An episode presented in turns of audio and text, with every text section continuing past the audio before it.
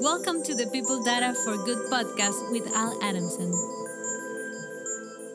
Hi, welcome back to the People Data for Good podcast. I have the honor of sharing time with Perry Ma this afternoon. Perry, how you doing?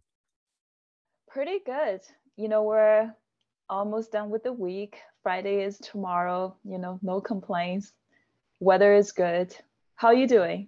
I'm I'm doing well. I'm uh, like you said, we're in springtime, 2021. Uh, you know, here in California, the at least in Northern California, the, the pandemic is uh, I don't know if receding is the right word, but we're able to move about uh, a bit more, and there seems uh, to be a degree of normalcy, and there's a lot of hope out there. And obviously, in the HR technology space, uh, you know, there's a lot of things happening, and that means us analysts are busier than ever, not only doing analytics but uh, thinking about the future and what systems we're going to be leveraging to do this work better and faster and at scale. You know, for potentially, hopefully, more virtuous purposes services, uh, not only helping the organization, but helping uh, individuals as well. And I know you're passionate about that too. So if you would introduce yourself and a little bit uh, what you're going to be sharing today.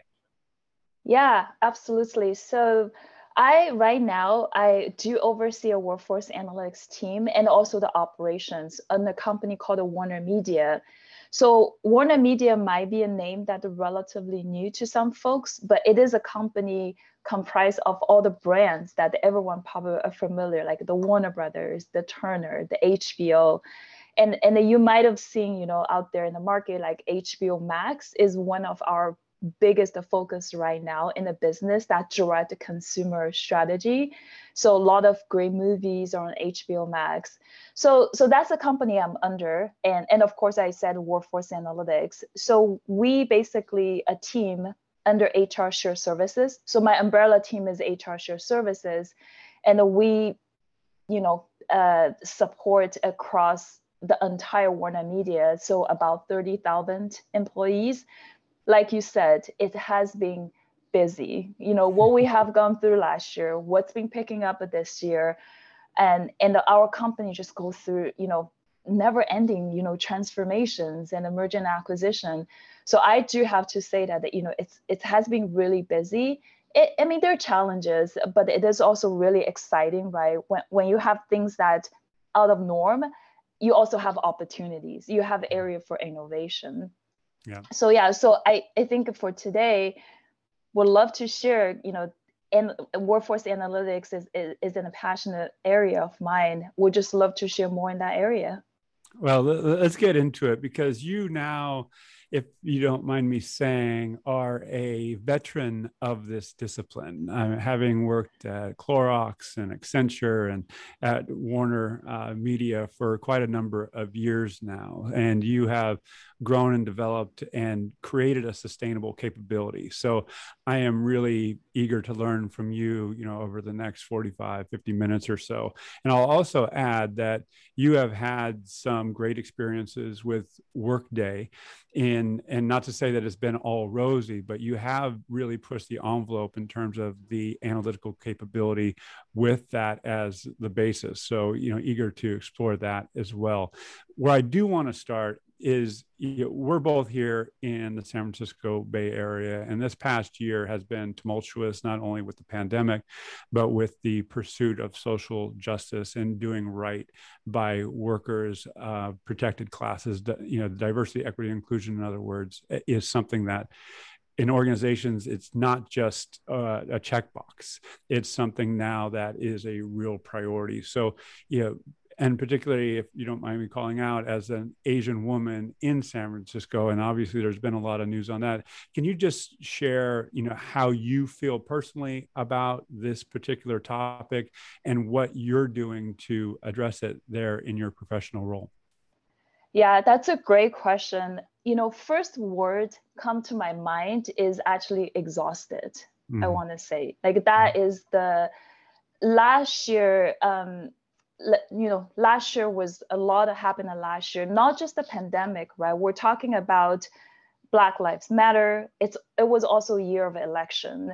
So mm-hmm. like as a workforce that that there is this uh, physical feeling that physical unsafetyness around you know catching covid you know uh, 100% working from home and and the kind of adjusting all of that then if you think about there's also psych- psychological there's this psychological safety that is happening with all these you know events that are happening um, I feel like last year I learned so much about the history, about you know the um, everything around the Black Lives Matter, and then fast forward to this year with everything happened around you know the the API community, it's it's exhausting. It's exhausting. I'm exhausted, and what we do, like in terms of a workforce analytics team, we actually been partnered very, very closely with our enter. So we have a team called Enterprise Inclusion Team.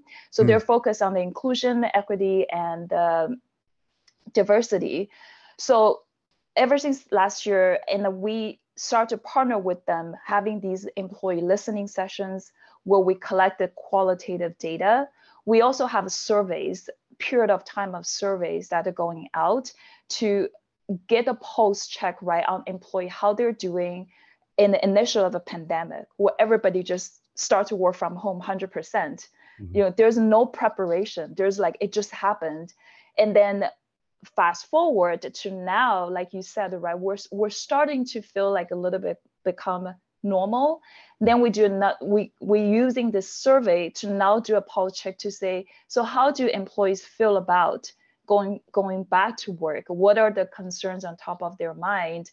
And in the conjunction with all the employee listening session around the equity and inclusion we will you know what i do in the space is right like not just as employee myself have all these sentiment you know have all these uh, you know just thinking around but also what i can do to contribute and the way i think about this is using the data to really use the data to surface, you know, um, employee sentiment, you know, what they're thinking, and also just to use the data to surface organization.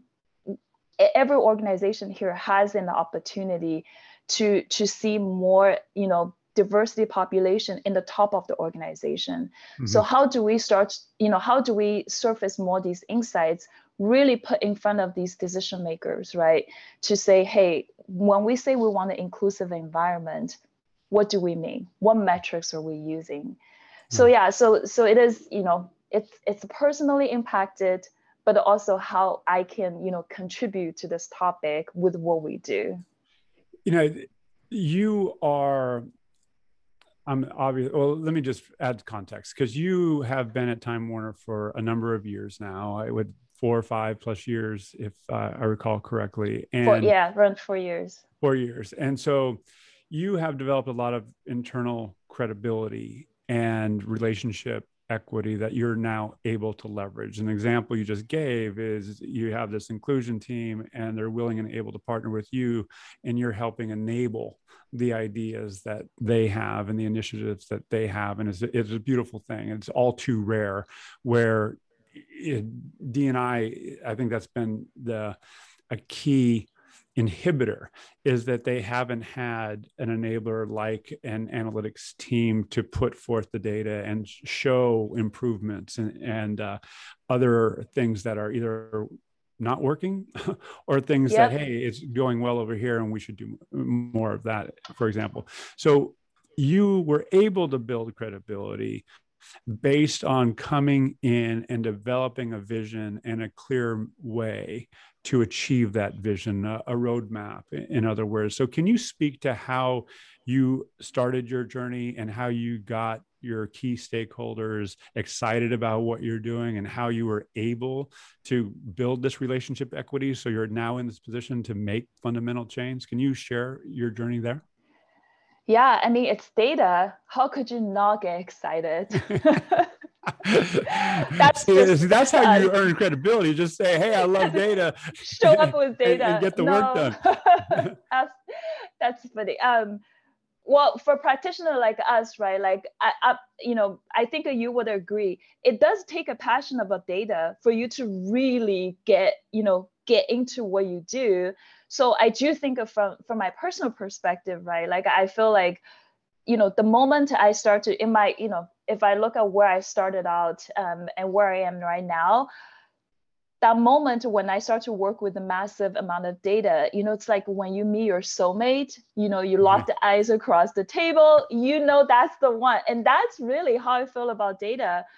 Um, but, you know, if we put in the context of Warner Warner Media, like how how this practice went about. So it's gonna be a little bit longer longer response, but I do want to give you that full full insights into how we started. Um, so four years ago, and that was this when when we started out under Warner Brother. That was before the, all the acquisition happened, right? We're still under the legacy division, Warner Brother, Turner, and the HBO. So I joined mm-hmm. the Warner Brother one man team, um, and I talk talk you know lengthy discussion with my boss, my current boss. Um, and then we actually before i joined the company we actually sat down and that was in the Bur- you know that was like feels so long time ago down in burbank we actually sat down talk about like when we say we want to build out a workforce analytics like what do we mean by that what does success look like that right mm-hmm. you can't just go from without any practice around the workforce analytics like analytics in hr you can't go from there overnight just go like oh you know we're going to start to build a predictive modeling and all mm-hmm. of that because those are the shiny objects right? People tend to go after. So we actually really put some thoughts to it and we actually build a vision build a roadmap and in the roadmap, we actually breaking down in stages. Start with the foundation, which is your mm-hmm. data quality, your, your system, right? Like, do you mm-hmm. even have a single source of truth to begin with?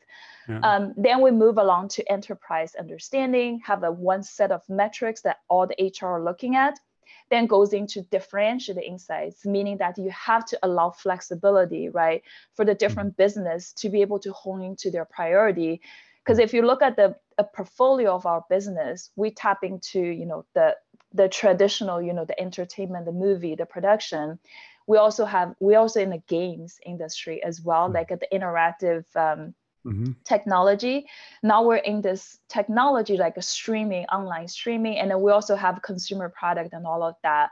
So you have to allow the business to have that flexibility. So that's why we designed our third stage to be differentiated insights, then followed by the predictive, and then our north star is machine learning and the AI.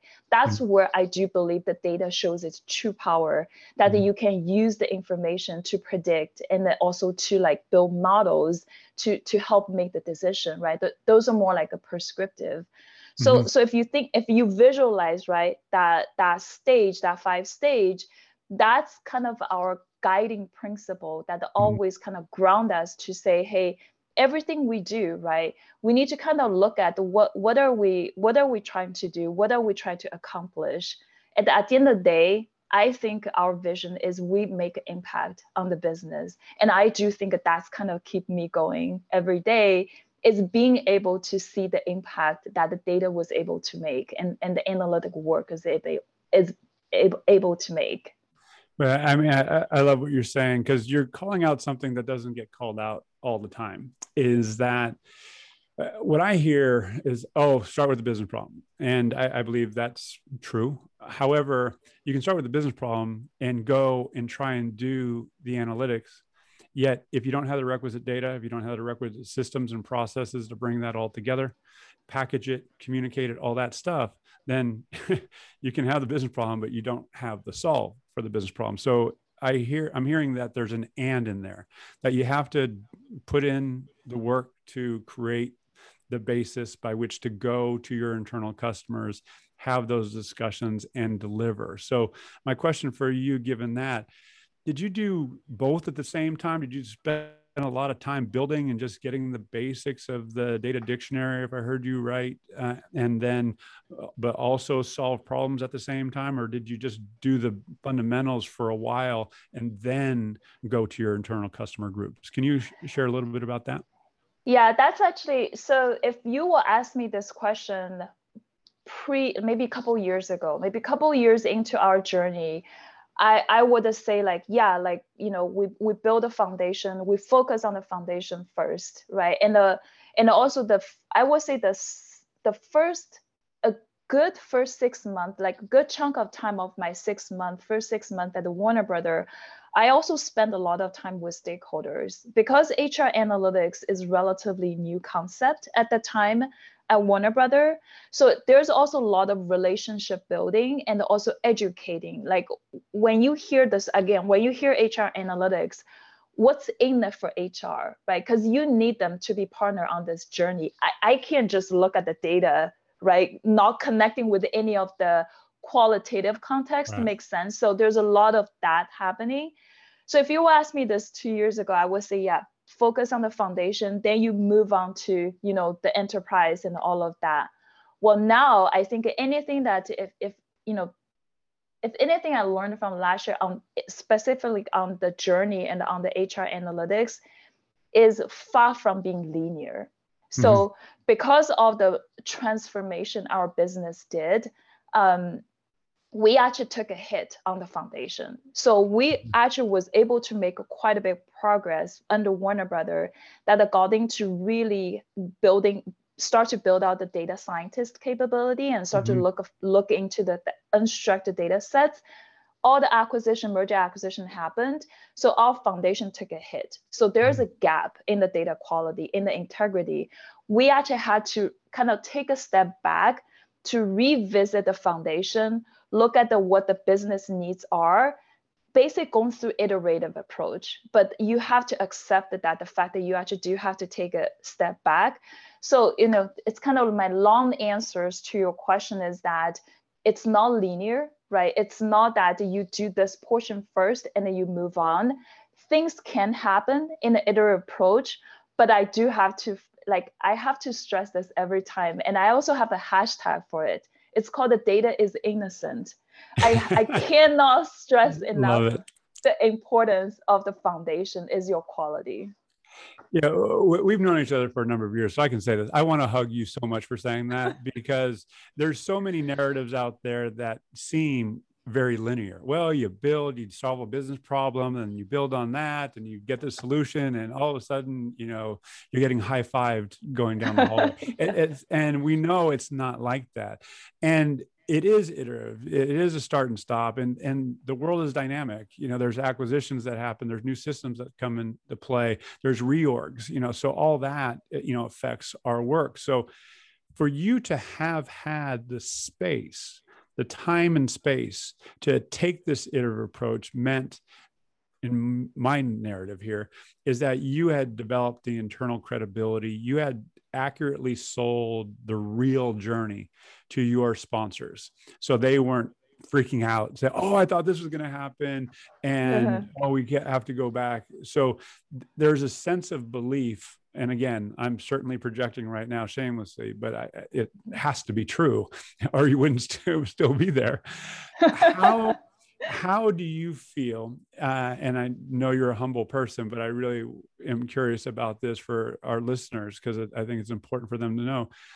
How did you build that credibility that space so you could you know go and revisit the fundamentals that you could have this iterative approach because that just doesn't happen for anybody. So how do you think that happened? Yeah i you know you know thinking back if i were to look back the four years of journey right i have been on i i want to say first foremost i feel incredibly lucky that when i joined warner brother I I I had a buy-in from my boss at that time and my boss right now, right? So she she's head of HR services. I think she believes the the value of having a workforce analytics. I think that that's a really important first step is have that already have some sort of buy-in from a from a senior leadership that mm-hmm. believe this is the right thing to do, right? Mm-hmm. So more or less I come in like to to build it out like kind of focus on delivery and execution right? I do have to spend time with other stakeholders within the company but one thing i didn't have to worry is have to convince my boss right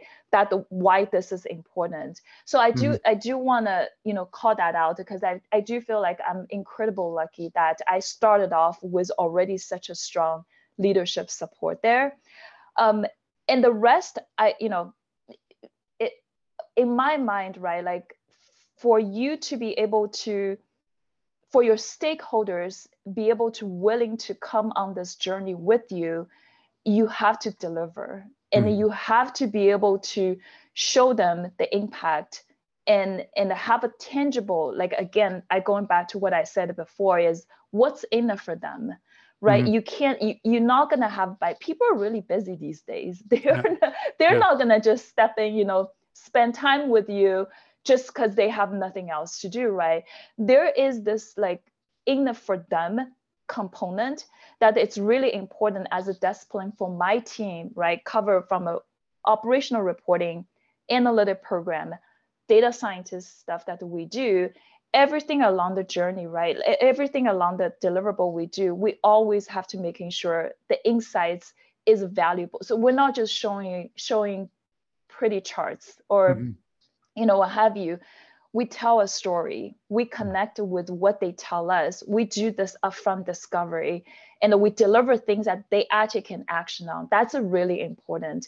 Everything we put in front of our internal stakeholders we actually ask ourselves the question first is what what what they gonna do with this? Right. Like does this lead to some sort of action so i think that that, that discipline is really grounded us to making sure you know our stakeholders have that trust right in us that knowing what we put in front of them is something that, that they can use so yeah. so that that's really my take on how you know i continue to build build this internal right the, the community and build this like reputation with our stakeholders yeah eh, you know love what you're sharing and it's immensely um, appropriate and it's also not easy to do. So, congratulations on making that happen over time uh, because there are a lot of stakeholders, there are a lot of internal customers. They're not all uh, proficient with data and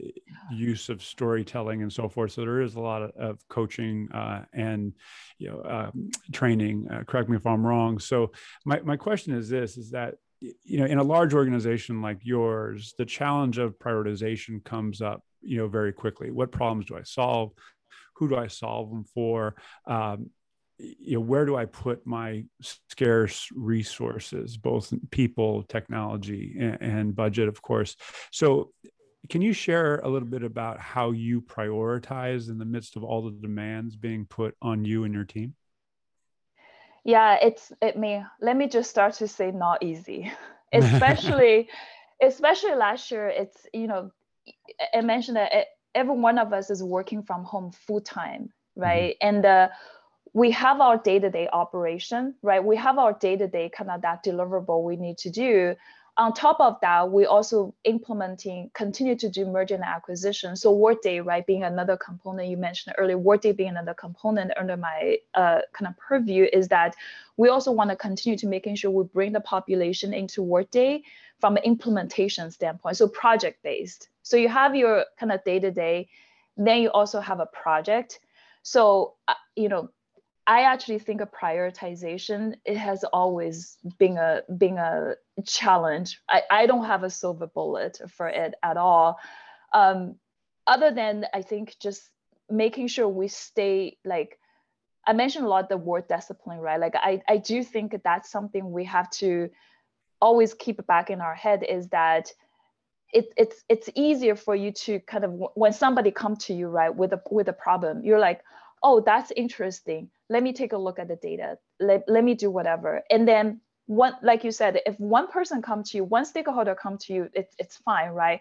But when you have this environment um, and we're coming off an environment that all the legacy division come together for the very first time right? They all they have always been legacy kind of autonomy right under time warner but now coming under warner media they operating as a one company. Mm. everybody still right more or less right because it's it's a it's a change curve. Everybody more or less like i want to look at things in this way. Well i hmm. want the metrics to show up this way. Well i want to pivot data in this way right?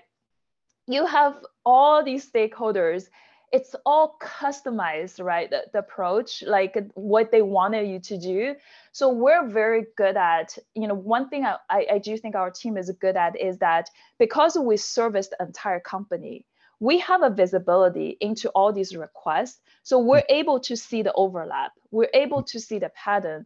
So we actually proactively deliver to say, hey, you know, this set of metrics or this pa- analytic package cover 80% of mm. what you're all asking. Let's go there first. And then let's prioritize these like 20% of these kind of exception, exception based. I mean, that's kind of like, you know, it's not a scientific way to prioritize. I, I wish I can throw everything in the model and the model can just tell us like, oh, you need to work on this first and then next mm. first. But it's not like that. But that's kind of like just, you know, a simple way for us to say like, hey, what we do, what's the level of impact? If yep. that impact is like 80% of organization, let's focus there first versus focus that 20% uh, of yep. the organization. Yeah, what I want to call out and celebrate about what you're sharing is that you are accepting where you are in terms of the data availability, the data quality, the tools that you have at your disposal, and making the most of that. Um, there is a pursuit of you know bright light bright light cool tool, cool tool.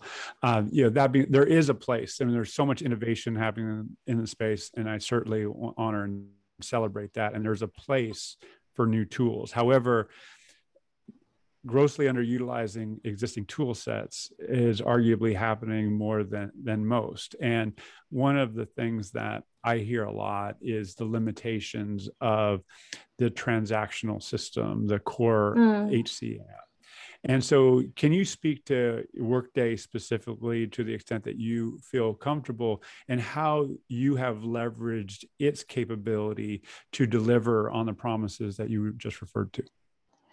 Yeah. So, you know, Workday, one thing is that I think a, if you think about just bigger picture, a company spend a lot of money to to go from one system to another system. That's a quite costly activity, right? Coming mm-hmm. off whether you go from PeopleSoft to Workday or Workday to PeopleSoft or SAP and what have you, that upfront investment, the cost of the system, the cost of the project, the cost of the implementation, all of that.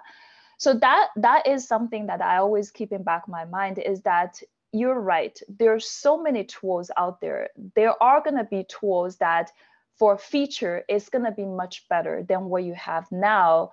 But if you look a holistic, right, when you put so much investment into going onto ERP system, like why not get the most out of the system mm-hmm. versus easily kind of get distracted to say here's another cool tool you know here and there there are there are times where we're leveraging other tools that we cannot leverage Workday.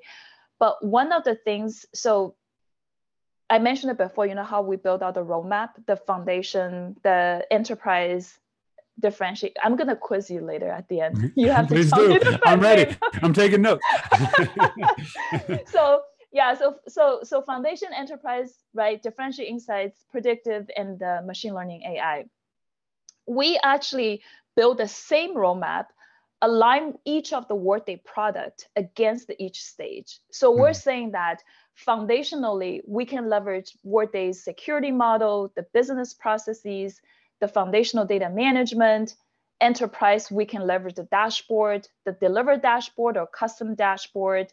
And then when you go on to more of a advanced stage, you can start to look at their, you know, people analytics product, the Prism Analytics, where you can bring external data.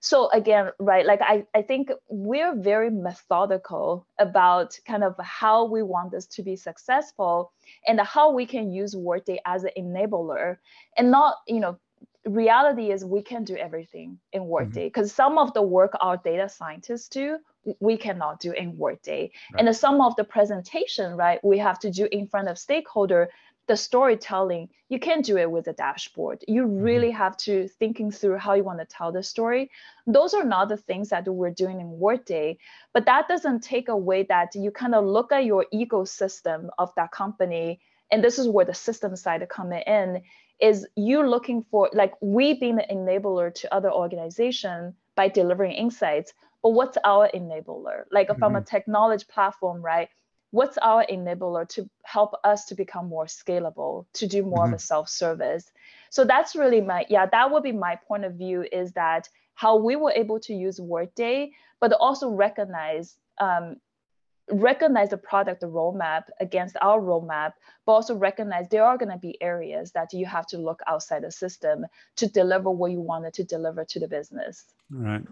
Yeah. Well, thank you for sharing. And I want to get into your personal story in a minute, but I want to ask one more question about what's going on for you currently there at Warner Media, because you've shared several times around this uh, notion of stakeholder relationship management and storytelling, which in turn drives change downstream. And uh, I hear from many others that it's a challenge to educate and enable uh, HR business partners, COE leads, people managers, leaders on how to actually have an appetite for this information and in turn use it independent of an analyst, you know, coaching him or her, uh, so that again, confident uh, engagement uh, with the data. So, I'm going to put forth a scenario: is that many come in and look at a dashboard and try and tell a story based on the data, and they arguably don't spend enough time staying curious about the change that they're trying to make downstream and actually coming to that data set looking for something. And granted, it's an and because they might find something that they didn't suspect. However, if you come to a dashboard or a report or just a data set in general with a certain hypothesis you're going to test or a certain you know insight that you're looking to see if it's there and it's like myth busting or myth validation. But can you speak to what you're doing to elevate the confidence of those who are interacting with the reports and dashboards that you and your team are creating? Yeah so I do have to say though, our our HR business partners and also our COE. So we we have HR business like how the kind of HR organization. You have the the HR practitioners, the HR mm-hmm. business partners and managers and generalists mm-hmm. and all of that. Then we also have the COE group where handle you know total rewards, you know talent acquisition, um, organization development, employee experience, all of that. Mm-hmm my experience so far that we actually have quite a bit mix of the uh, of the skill sets within that group because we actually will have hr come to us that they they are already quite advanced in terms of what they understand about analytics what they want to get out of it and and they actually will come to us like example right one of the hr supporting our games function just come to us with this massive set of exit interview, which is all unstructured data, which we love it. Because I do think unstructured data give you more insights than structured data. So that that's I'm just put a uh, little finding your there. soulmate across the table. yeah, the that's data, a very strong data. soulmate. yeah, because you know, like when people are not confined in the drop down type of responses, when they're just given this open-ended platform, you get a lot of insights out of it. So he came to us with this massive set of unstructured data.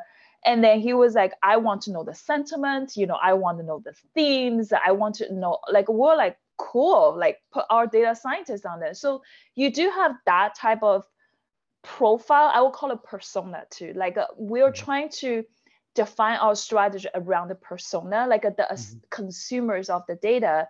But then you also have uh, folks that they're not well versed in the data, right? Sometimes if you put things in front of them, you, you will intimidate them or overwhelm them. So so one thing, so with folks like the the example I gave you around the games, we love it. We're just like we're at we're all over it, right? Like that's a very easy kind of the work together.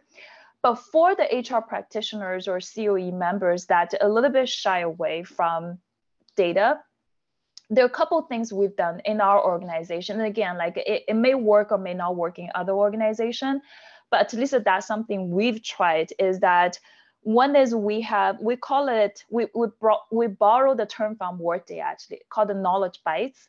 So we'll create like um, very short videos talk about like here's what you can do with the dashboard. Here's what you can come with a question. Like you mentioned the word hypothesis. We actually use that as a, a, example with our hr is that when you look at the dashboard come with a question. Like what question you try to answer. Don't try to interpret the dashboard but think about what question you have in your head. So we use those little short bit bites of like uh, on-demand video to make it more digestible for them. Mm-hmm. We also have intent, we call it the HR intensive training. That actually happened last year with all the, you know, Black Lives uh, Black Lives Matters um, timeframe where we want to equip HR, right? How to have those conversation with the leaders who are making key decisions on our people. So mm-hmm. one of the segments is how they can use data to surface the insights and facts. So we use those platform, you know, partner with other uh, team like the enterprise inclusion team to do those training. And then we also have what we call the office hour. So they can, we can, we create some of these office hour so the HR can come in and they can come with a question. They can come with like a, a real problem they try to solve, a real question they try to answer, and we're walking them through. So so those are you know those kind of like tips tricks you know I I was sure it, it takes time. You know it's again I don't want you know the the audience or listener to feel like oh if i do that you know tomorrow you know my hr will be just looking at dashboard like oh i know everything's going on it, it takes time well, I just for you to share that openly, I, I appreciate it. I'm sure listeners do too, because it, to your point, it's not easy. And the fact that you have um, formed personas is a heightened level of empathy and appropriateness when you uh, address them. So you know, I certainly want to call that out and celebrate it. Uh, you know, I want to get your take on where the discipline is going, what the future of people analytics and future of work is going to look like from your perspective. But I first want to understand, you know, your personal journey because you know this work as you and i have discussed is not easy. Everything that you just described is like you, there's a special level yes you have to love data but there's a tenacity that you have to have. There's a lot of people that you have to convince that it can be esoteric it can be intimidating um, but you know you have obvious passion around this. So how did you get to where you are? I mean what's your educational background? What was your journey to become the head of uh, human capital management analytics at Warner Media? Yeah, you're gonna love this. Um, so I my major in my undergrad, I graduated with major in Italian, the language. T- totally uh, expected. yeah. Uh, my dream, you know, when I graduated, uh, actually I graduated here in the Bay Area. Um, my dream at that time was gonna move to Italy, drinking wine, eat cheese every day. Now that clearly did not. Oops! Happen. Yeah, you missed by about six thousand miles.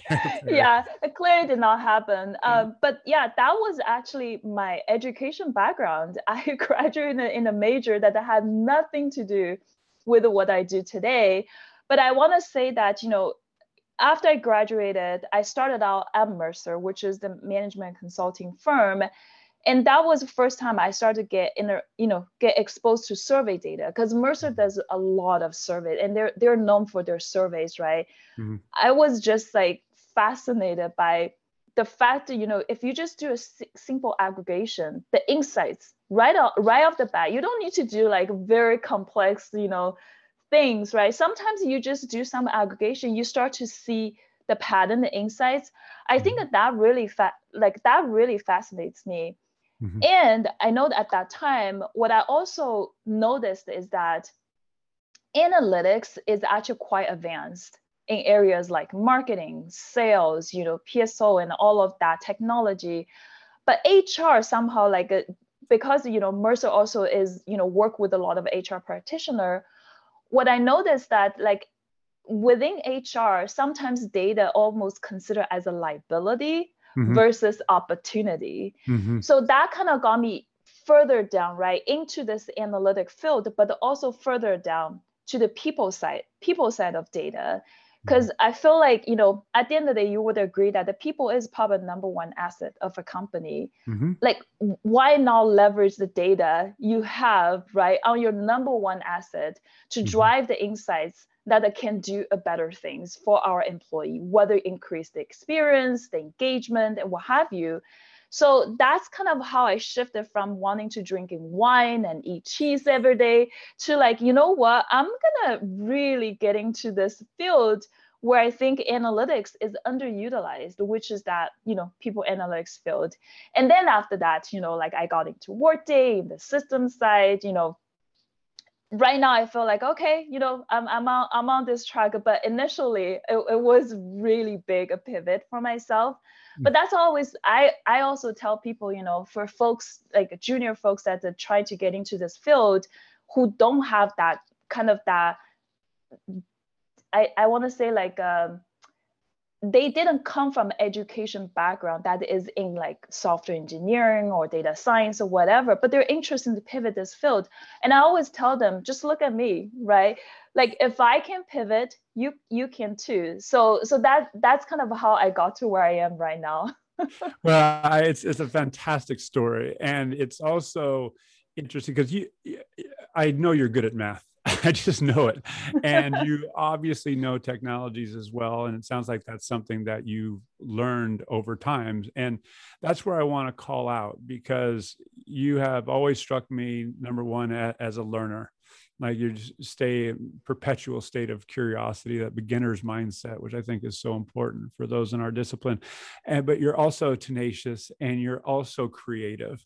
And so you know with the italian language background and the fact that you know numerous languages it, it, it, so can you speak to those attributes specifically that last one the need to be creative in our discipline? Because uh, many are just like okay i'm going to plug this in and it's going to work or i'm going to yeah. grab that data and there's going to be the insight but there need you know analytics correct me if i'm wrong from your perspective is inherently a very creative discipline. So can you speak to that?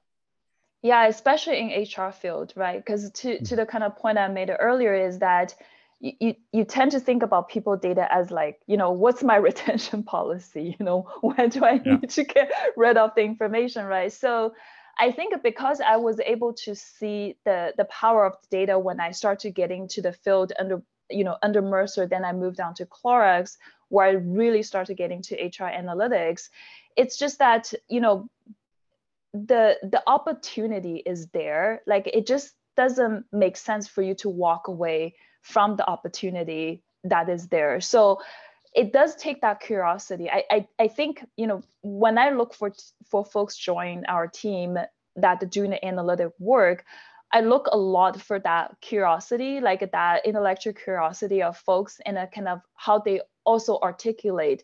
So I do think of me having that background and, you know, in the language, right? Like kind of not has nothing to do with the technical piece give me that balance kind of between being able to be a technical, being that business analyst or analyst, just analyst period, but also kind of understand my user, understand the persona, like you said before, to really personalize their needs for the analytics. And, and when you when you kind of have that in your mind, you constantly look for ways to innovate. You constant you will like a natural you will constantly look what way to, to innovate and improve. And expect again, I'm keep referencing last year, right? Last year is a very disruptive year. I mean, yeah, absolutely. We all can agree on that, right? So, but when I also look at, I think the silver lining from last year is whenever you have disruption, you have innovation. Mm-hmm. If you look at the things kind of happen in the market, anytime you have a disruption, you have innovation so mm-hmm. you just cannot let those opportunity like just just kind of walking by you and not not grab it. So yeah the I, I guess my my my point is that continue to be curious of what you do and analytics does require you to be curious but also like whenever there's disruption don't get discouraged. Think about what that disruption leads to is another it's kind of door opens to an opportunity. And that's how you know we've always look at our business kind of everything that is happening yeah and i, I couldn't agree more and it actually you know leads into the theme that i'd like to discuss as we you know get close to to wrapping up here and that's you know where we're going uh, with not only our discipline but you know just generally how we strategize how work gets done. And let me uh, preface it in this way. To your point, COVID and the pandemic in general has forced us to bring HR together with facilities, together with legal, together with digital transformation, automation, and procurement. To you know, we have outsourced providers and, and contractors and things like that. And now we're looking at you know return to workplace, and so I'm just interested from your perspective, not only what's happened there at Warner Media over this kind of transition time, if you will. You know, do you think many of the processes and ways of doing things that came up during the pandemic are going to persist moving forward? Namely the idea that you're bringing these formerly disparate uh, groups together maybe on a more frequent recurring basis. You know what's your ideal future state over the next six to 12 months for your discipline there at uh, warner media yeah you know when I was listening to this question, I think what the first word come to my mind is actually flexibility. Mm-hmm. So if if anything, if you think about what happened right in the last you know 12 to 18 months, y- you got to adapt to the change fast, faster than you ever wanted to, right? So you, you could argue that change probably is the only constant for the mm-hmm. last mm-hmm. you know 12 to 18 months especially in our, our organization where there's constant merger and acquisition and transformation that is going on. Mm-hmm. So be flexible. Like I, I, you know, that's something we also try to talk to our, you know, HR, talk to our leadership is that um, the the traditional ways of doing things because because we we do have i mean warner brother warner media you know all the division they've been around for a long, long, long time, right? Yeah. There's a there's a quite a bit executives. They're old school, and they used to, you know, we used to have to convince them that, hey, we need to give employee the flexibility to be able to work from home, to be able to telecommute, and there there were resistance in our senior leadership. Then COVID happened. Everyone worked from home things still get done. And you're like okay so now you tell me this is not going to work right? So yeah. i think that that's like silver lining out of that. Another silver lining out of that is the leadership has to understand that the workforce today and the workforce tomorrow needs that flexibility. You got to be able to respond things fast. And, and the other thing come to my mind is that if i were just honing more into the the workforce analytics area, I think, and I'm actually this is what I've been inspired from our business strategy. So so last year, out of everything happened, we also had a new CEO and Jason Kilar, right? He came from Hulu. So he came in to really drive that direct to consumer, that mm. business model and go global. So so we're no longer competing, right, with the traditional entertainment media company we're also competing with technology company for online streaming. Mm-hmm. So if I take that and if I think about workforce analytics, how do we also go direct to consumer? Is could mm. that be the trend coming up? Is that instead of you know delivering insights to the HR, then HR go to the business, you know, the leader and all of that, or manager, can you even leverage system or technology more to deliver that insights directly to consumer and then have our hr focus on the decision making part?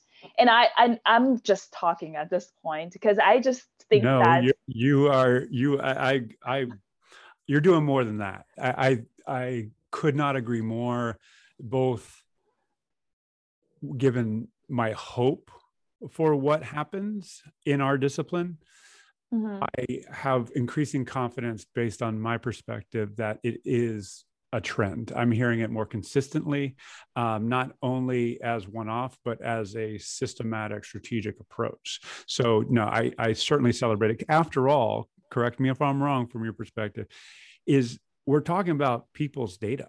I mean, they are generating the data. Granted, it's being captured by systems that are owned by these enterprises. Mm-hmm. But if I know my data is being captured and it's not delivering value back to me, how does yeah. that feel? So, what you're sharing is a great opportunity to build trust, to build enablement and empowerment, all these other wonderful things. So, yeah, I I you know, I'll, I'll clap right here. I'm clapping. and remember, hashtag data is innocent. Don't forget, you know, as we progress, don't forget the importance of your, you know, credibility in, in the integrity and the quality of your data. I, I, just have a couple more questions, Perry. I mean, it's super enjoyable to connect with you like this. And I just want to ask when we talk about the future of people analytics, um, we have you know this ecosystem of work as i alluded to earlier. And so in other words work is getting done not only by employees but it's being done by contractors ai outsourced providers yeah, you know scale up startups you know there's a bunch of ways for work to get done. And so what do you think the role of people analytics uh, leaders and the discipline in general is going to be to help facilitate these discussions around how work is going to get done in the future. Your thoughts there? Yeah, that's a so that that is a, great question um, because as we speak, we actually internally we actually talked about kind of as we continue to making sure what we deliver matches the business strategy, right? Like we're not doing something that's out of line with our where business is going, our workforce is going. Extended the workforce actually come up quite a lot. Um, mm. Even you'd be surprised that even maybe you're not, um, but even with extended worker, we also start to think about the DEI component of it because hmm. more or less you could argue that's a pipeline, right? That's either a pipeline for your work regular workforce when you have these contingent workforce that convert convert to the regular workforce but that is also another workforce that are doing work for your company like mm-hmm. you know how do you making sure that that population also gets the coverage from a diversity from equity from inclusion standpoint mm-hmm. and extending the workforce is also a place where you can think about the skills, the tr- the basically the trend of the skill demand of your organization.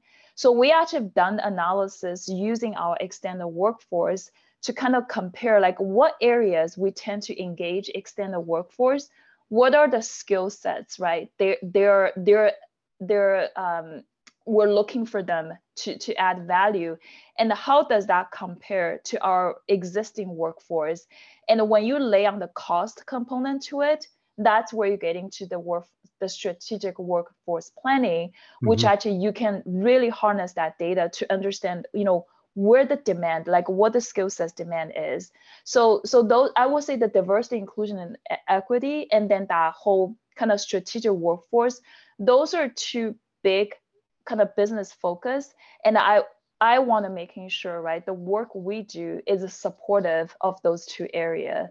So so yeah so it, the contingent work the, the extended the workforce is, is quite interesting topic. It's actually getting a, quite a bit attention at least in our organization. That's that's great to hear and i love that you're looking at that from a DEI perspective as well. I think this is immensely appropriate, and it's been a missed opportunity for many organizations. So, I have one more question, and uh, me being me, I might sneak in one more, but it's uh, it's really. Uh, I'm going to ask it in two ways. One from a an HR leader perspective is like if I am going to hire somebody or a team of people to do this work, people analytics, workforce planning, what is some of the qualities that I'm going to look for? And the other uh, perspective to, the same question is how would you advise people to learn about this discipline and become more proficient and effective in doing this work? What would you advise on both counts? So I'm actually going to go back to one of your earlier question. Um, I actually don't think I did a good job answering that. Is you you mentioned that you know this is a hard work, right? Like kind of what keeps me going every day to mm-hmm. to show show not show up at work. We show up at home, show up to the computer, show up to the screen. But what keeps me going, kind of going like believe the the work we do and all of that.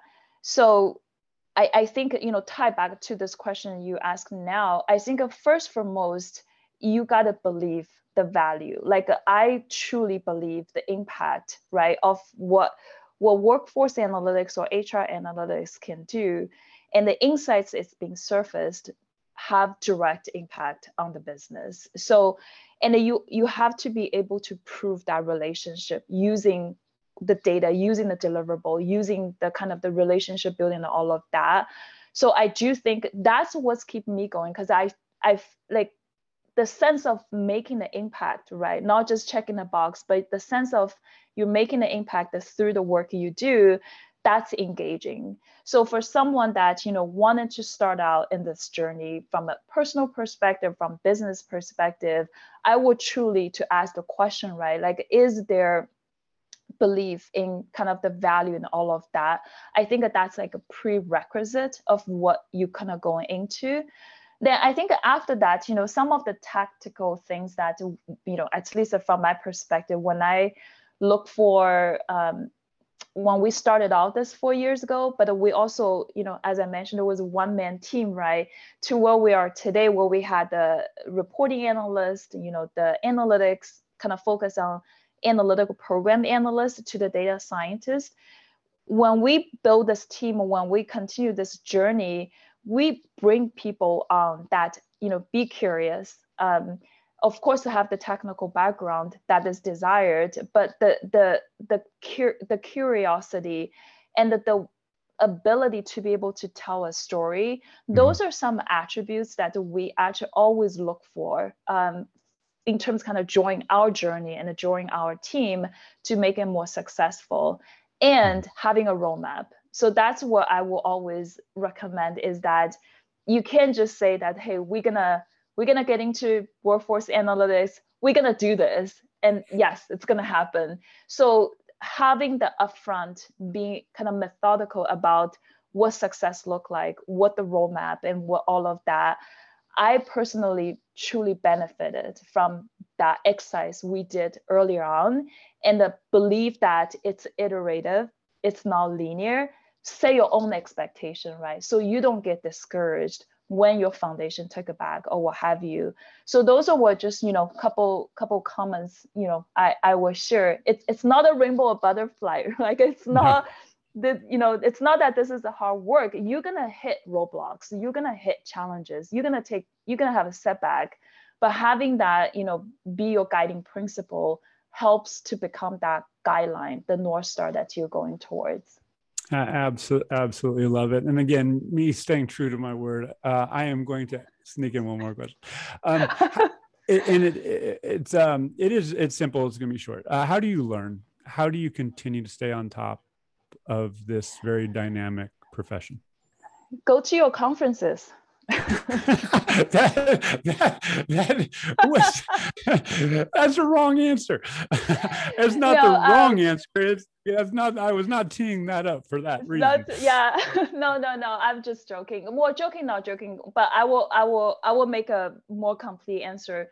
So what helped me to continue to learn and also just initially right when i tried to pivot into this field influencers like josh bersin for example and there's actually a lot of resource out there. Uh, I, I was thinking right I, I was talking about hr analytics being a relatively new area if you think about analytics in general in other area.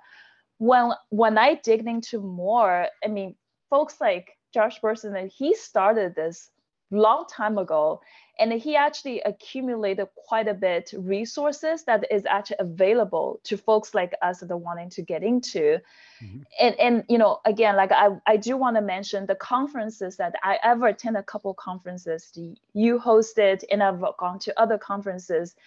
Being in that community kind of always making sure you you're stay on top of the trends be curious of what other companies doing right? Like i have a visibility into what we do what we have done what we're doing and what we wanted to do. But all of that is also influenced by what i see in the in the kind of what other folks are doing. And, and i find those conferences helpful is because that it's not that you're there um, watching the presentation or listen to but that's also kind of so like a social environment. You you build that network right? Like uh, there's the people i can reach out if i feel like i needed help um, or if i just wanted to kind of sense check right? Like you know what they think about things that we're doing. That's a form of learning. So yeah. so you know other than the the schools and the books you know there's that pure learning right out there and and the resources out there so it's my, it's you being disciplined right wanting to getting to it wanting to continue to making sure you stay on top well, yeah, Perry, thank you for the kind words. And yes, I, I couldn't agree more around the connection. There are so many uh, innovative, good, accomplished people in this discipline who are eager to share and serve as collaborative thinking partners. So, yeah, thank you for calling that out. And thank you for sharing today because you're a perfect example of that very fact. And so, I really, you know, respect and appreciate the way you show up. And thank you for th- taking the time to share today. As we wrap Absolutely. here, any, any closing comments and how can people learn more about you and what you're doing? Well, um, you know, if anyone is interested to discuss more, you know, I my LinkedIn is out there. Feel free to uh, feel feel free. And I have, you know, again, the data is innocent stickers ready. I actually did print a lot of those out. At to a point, I was giving to everybody in HR, my team. So, you know, if you're ever interested to get a sticker, reach out. Um, I want a sticker. No, I, I, I, I will, I will send a couple to you. But yeah, I mean, you know, thank you for having me. And it, it's a topic that it's very come very natural for me to talk about and every time you know when i can talk about hr analytics and analytics in general right it's it's always fun like this this just uh, has been a very fun fun conversation so i just mm. want to say that thank you for having me on this too Okay. Well, th- thank you. And uh, in, t- in, terms of conferences, maybe we can see one another, if not before January of next year. Uh, back, we're likely going to do an in-person event. Uh, January 26th and 27th are the tentative dates uh, here in the That's Bay awesome. Area. So uh, would love to have you back and you know share at that forum. So we'll uh, we'll see. Hopefully, we can make it happen and make it safe for everybody. But yeah, until then, safe first. Yeah. You know, P- Perry, yet again, thank you. You be well, and uh, I'll see you soon. Yeah. Yeah. Thank you. All right. Take care. All right. Bye. bye. Thanks for joining the People Data for Good podcast with Al Adamson. To find other podcasts, videos, upcoming events, and to join the People Data for Good movement, please visit us at pafau.net.